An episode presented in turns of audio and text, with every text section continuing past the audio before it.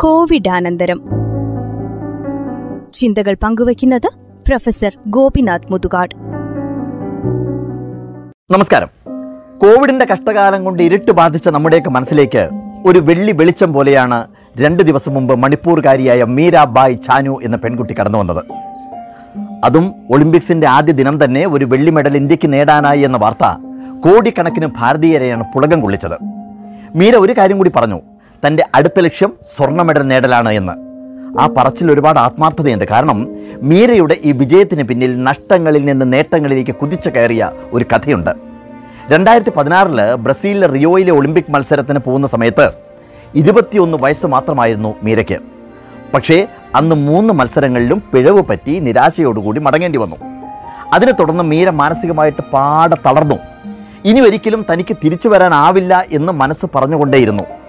തകർന്ന മനസ്സിനെ പിടിച്ചുയർത്താൻ psychological counselling വരെ വേണ്ടി വന്നു മീരയ്ക്ക്. അന്ന് മീര ഒരു പാഠം പഠിച്ചു. എന്താണ് വേണ്ടത് എന്നതിനേക്കാൾ പ്രധാനമാണ് എന്തൊക്കെയാണ് വേണ്ടാത്തത് എന്ന് മനസ്സിലാക്കലാണ് ജീവിത വിജയത്തിന്റെ അടിസ്ഥാനമെന്ന്. തലയിൽ അനാവശ്യമായ ഭാരവും ചുമന്ന് നടന്നു കഴിഞ്ഞാൽ ഈ ഭാരം ഉയർത്തുന്ന മത്സരത്തിൽ ഒരിക്കലും തനിക്ക് വിജയിക്കാനാവില്ലെന്ന് മീര തിരിച്ചറിഞ്ഞു. ഒന്നിൽ തോറ്റു എന്നതുകൊണ്ട് ഒരിക്കലും വിജയിക്കില്ല എന്നതല്ല അർത്ഥമെന്ന് മീര മനസ്സിലാക്കി.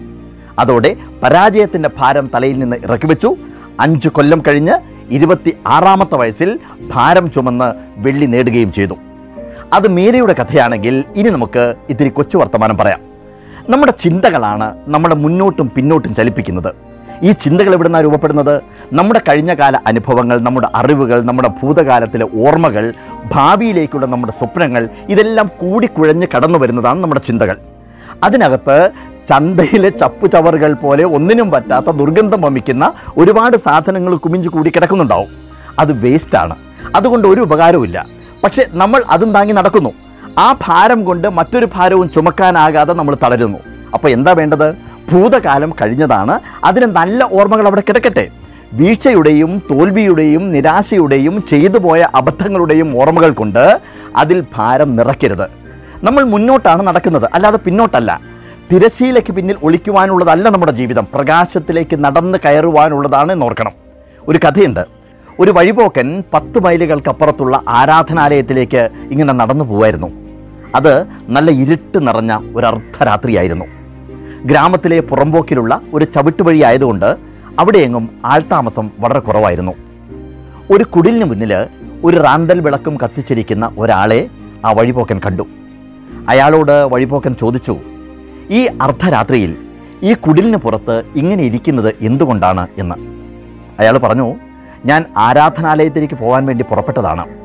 നേരം വെളുക്കുന്നതിന് മുമ്പ് എനിക്ക് ആരാധനാലയത്തിൽ എത്തുകയും വേണം.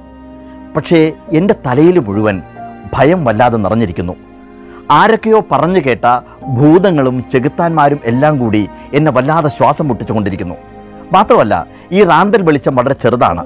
മൂന്നടി ദൂരത്തേക്ക് മാത്രമേ അതിന് വെളിച്ചം കാണാൻ സാധിക്കൂ. വഴിപോക്കൻ ചിരിച്ചുകൊണ്ട് പറഞ്ഞു ഈ കണക്കുകളുമായിട്ട് ഇവിടെ ഇരുന്നു കഴിഞ്ഞാൽ ഒരിക്കലും പുലരും മുമ്പ് നിങ്ങൾക്ക് ലക്ഷ്യസ്ഥാനത്ത് എത്താൻ സാധിക്കില്ല. ആദ്യം നിങ്ങളുടെ തലയിലെ ഭാരത്തെ ഒഴിവാക്കുക എന്നിട്ട് നടക്കാൻ തുടങ്ങുക. ഓരോ മൂന്നടി മുന്നോട്ട് പോകുമ്പോഴും അടുത്ത മൂന്നടിയിലേക്ക് വെളിച്ചം പടർന്നുകൊണ്ടിരിക്കുന്നത് നിങ്ങൾക്ക് കാണാൻ സാധിക്കും. അതാണ് ജീവിതത്തിന്റെ പാഠം.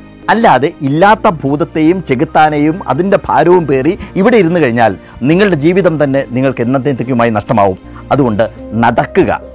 അപ്പോൾ നമുക്ക് നടക്കാം മുന്നോട്ട്. തലയിലെ പിരിമുറുക്കങ്ങളുടെയും ഭയത്തിന്റെയും എന്തെങ്കിലുമൊക്കെ കാര്യം നടക്കുമോ എന്നുള്ള ആശങ്കയുടെയും ഒക്കെ ആ ഭാരത്തെ അനാവശ്യമായിട്ടുള്ള ഭാരത്തെ നമുക്ക് ഒഴിവാക്കിയിട്ട് മുന്നോട്ട് നടക്കാം. ചുരുങ്ങിയത് നമുക്ക് ജീവിതത്തിൽ ഒരു വെള്ളിമെഡലെങ്കിലും നേടാം. അല്ലേ? നന്ദി നമസ്കാരം.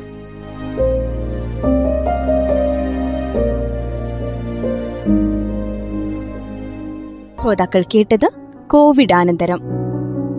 ചിന്തകൾ പങ്കുവച്ചത് പ്രൊഫസർ ഗോപിനാഥ് മുതുകാട്.